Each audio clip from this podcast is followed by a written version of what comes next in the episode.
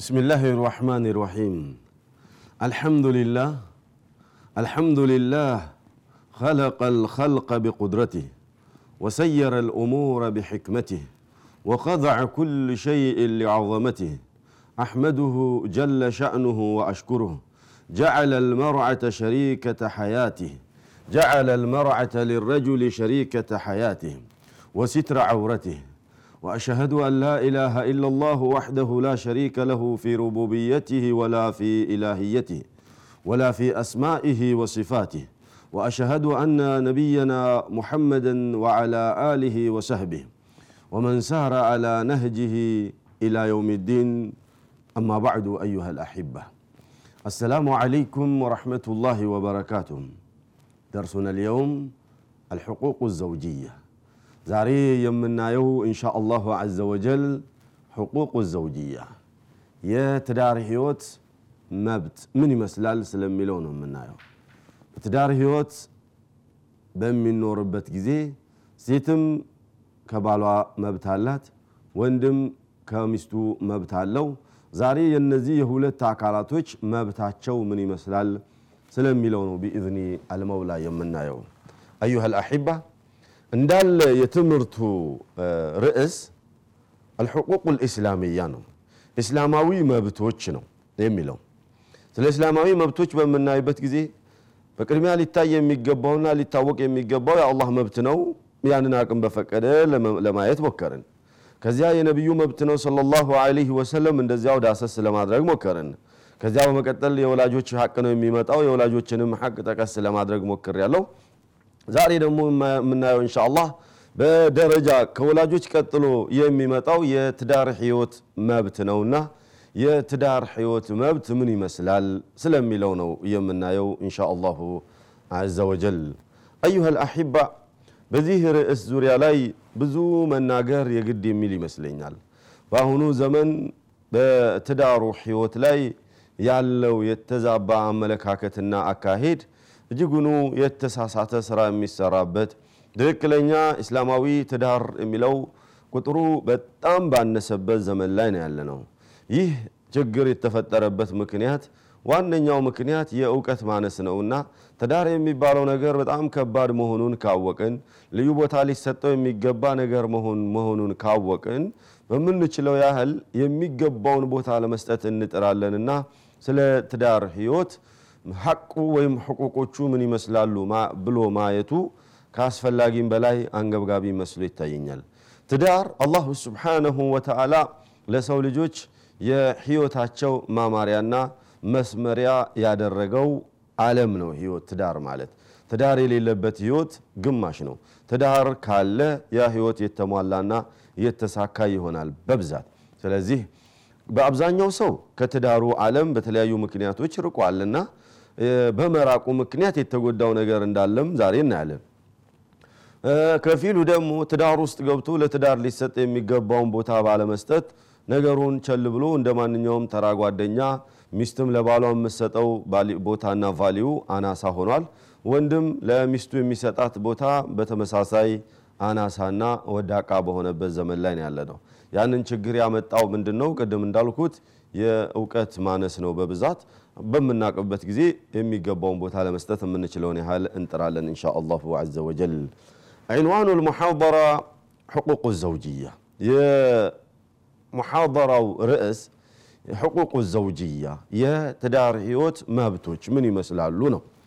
አናሲሮቹ ውስጡ ላይ የሚኖሩቱ ንዑሳን ርዕሶች እንድናያቸው የምንፈልገው አወለን አዘዋጁ ልእስላሚይ እስላማዊ ትዳር ምን ይመስላል? ታንየን ሚን መናፊዕ ዘዋጅ ዘዋጅ ወይም ትዳር ጠቀሜታው ምንድን ነው? ታሊተን አዘዋጁ ሚነቱ ላህ ዐለ ዘውጀይን ትዳር ማለት የአላሁ ስብሓነሁ ወተዓላ ችሮታው ነው። ለሁለት ለባልና ሚስት የሰጣቸው ልዩ የአላህ ችሮታው ነው። ራቢአን ሐቁ ዘውጂ የባል መብት ወይም የባል ሐቅ ምን ይመስላል? ካሚሰን ሐቁ ዘውጃ የሴቲቱስ የባልተቤቱ ወይም የሚስት መብት ምን ይመስላል በኢስላም የሚለው ይሆናል። ሳዲሰን የመጨረሻውና ስድስተኛው መሻኪሉ ዘውጅያ ወአስባቡሃ ወዒላጁሃ ስለሚለው ነው የምናየው። የትዳር ህይወት ሙሽኪላዎች ወይም ችግሮች በትዳር ህይወት ውስጥ ችግሮች ይፈጠራሉ። እነዚህ ችግሮች የሚፈጠሩበት ምክንያታቸው ምንድን ነው? እልባቱስ ምንድን ነው ስለሚለው ነው የምናየው። እነዚህ ስድስቱ ዋና ዋና ንዑሳን ርዕሶች በመባል ሲታወቁ አንድ በአንድ ቢኢዝኒል መውላ ውስጣቸው ላይ ያለውን ትምህርት ለማየት እሞክራለሁ ኢንሻ አላሁ ዐዘ ወጀል። አልሐያቱ ዘውጅያ ሐያቱ ዘውጅያ እስላማዊ ዑዝረን አዘዋጁ ልእስላሚያ እስላማዊ ትዳር ወይም እስላማዊ የትዳር ህይወት ምን ይመስላል? ምንን ማሟላት አለበት? ምንን ካሟላ ነው እስላማዊ ህይወት ወይም እስላማዊ ትዳር ብለን የምንለው ስለሚለው ነው የምናየው ኢንሻ አላህ። አወለን ትዳር እስላማዊ እንዲሆን የሚስት መረጣው እስላማዊ መሆን መቻል አለበት። ወደ ትዳር ዓለም በሚያስብበት ጊዜ አንድ ሰው ሊመርጣት የሚገባው መጀመሪያ እስላም በኢስላም ላይ ያላት አመለካከት እምነቷ ኢማኗ ምን ይመስላል ስለሚለው ነው መጀመሪያ ማስመር ያለበት። ከዚያ በኋላ ነው ሌሎች ነገሮች ቀጥለው የሚመጡት። በዚህ ነጥብ ላይ አስምሮ ከተጓዘ ይህን መስፈርት ያሟላች ሴት ካገኘ ሌሎች ነገራቶች ከዛ በመቀጠል የሚመጡ ናቸው። ችግር የለውም። ዓለማዊ ጉዳዮች ናቸው። እስላሟ ያልተስተካከለ ኢማኗ ላይ እንከን ያለባት ከሆነች ግን ሌሎች ነገሮች ቢሟሉም ቢኖሩም እዚህ ጋር ዋንደኛው ነገር ጎድሏልና ህይወት ያማረች የሰመረች ልትሆን አትችልም። የባል መብት ወይም ክብሩ ተጠብቆለት ሊኖር አይችልም። ምክንያቱም ያቺ ሴት የባሏን መብት ለማክበር መጀመሪያ የአምላኳን መብት ማክበር መቻል አለባት። አምላኳ ምን ያዛል፣ ምን ይከለክላል ስለሚለው ማወቅ መቻል አለባት። ይህንን የማታቅ ሴት ባህሏና አንድ የመንደር ወንድ ለእሷ እኩል ነው የሚሆኑት።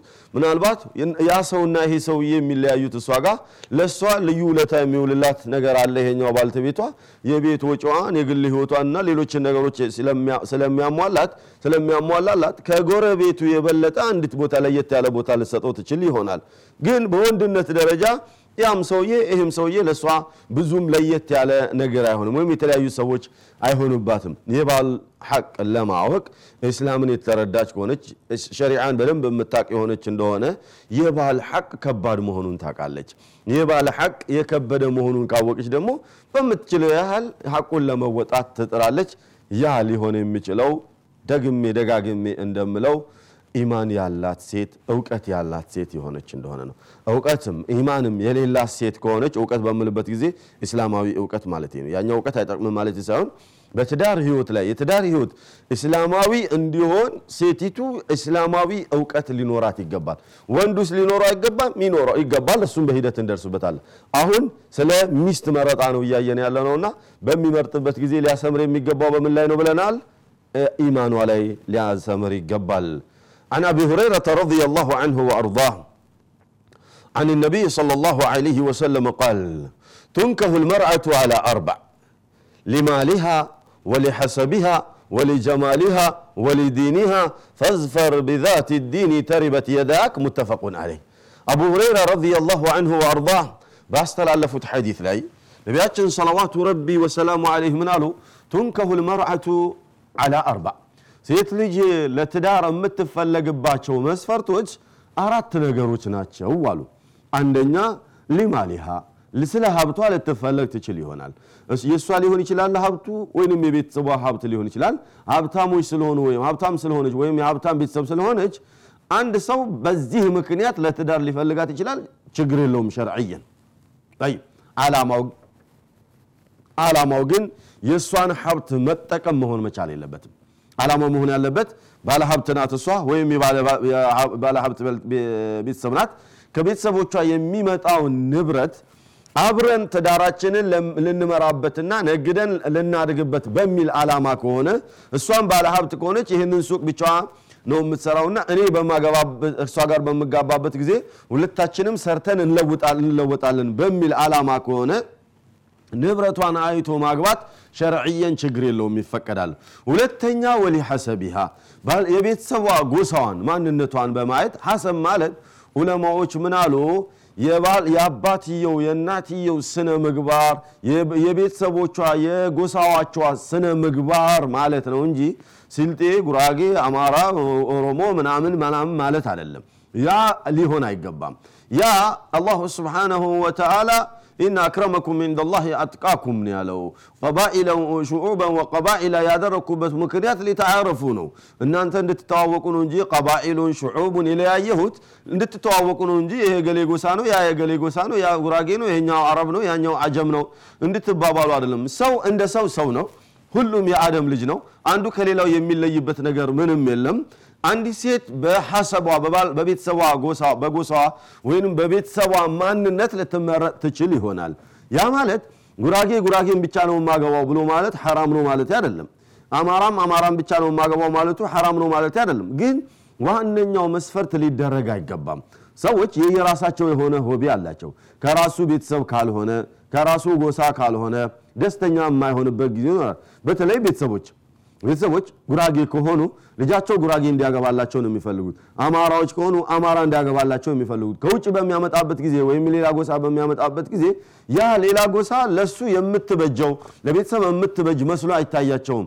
የተላመዱት የራሳቸውን ባህልና የራሳቸውን ጎሳ ነውና የተላመዱት። ያንን ባህል ያልተላመደች ሴት በምትመጣበት ጊዜ ህይወት የሚከብደው በተለይ ለባል ወይም or ለሚስት ህይወት የሚከብዳት ወይም የሚከብደው ይመስላቸውና ደስተኞች አይሆኑም። አላኩል ሀል የእነሱንም መብት ለመጠበቅ የግል ፍላጎቴንም ለማሟላት ከራሴ ጎሳ ነው ማግባት የምፈልገው ከራሴ ቤተሰብ ነው ማግባት የምፈልገው ብሎ ቢል ሸርዐን ችግር የለውም። ሊሐሰቢሃ ትገባለች ማለት ግን የቤተሰቦቿ ስነ ምግባር ሊታይ ይገባል። ቤተሰቦቿ ዝም ብሎ ጠጃም ከሆኑ ጫታሞች ከሆኑ ዝም ብሎ ተራ ሰዎች የሚሆኑ ከሆነ እሷም አልፈርዑ ታቢዑን ሊአስሊሂ ነውና ፈርዕ በብዛት ብራንቹ ዋናውን ነው ቤዙን ነው አስሉን ነውና የሚመስለው ዋናው ቅርንጫፉ ግንዱን ነው የሚመስለው ይባላል እና ልጅም ቤተሰቧን ነው የምትመስለው። ስለዚህ እንደነዚህ አይነት ችግር ያለበት ቤተሰብ ውስጥ ላለመግባት መጣሩ ጥሩ ነው። ምናልባት ጥሩ አመለካከት ያላት ከሆነች ቤተሰቦቿ ክርስቲያኖች የሆኑና እሷ ሙስሊም ሆና ጠንካራ ልትሆን ትችላለች። ቤተሰቦቿ ዝም ብሎ ሰዎች የሆኑና እሷ ዲንን ተምራ አውቃ ጠንካራ ልትሆን ትችላለች።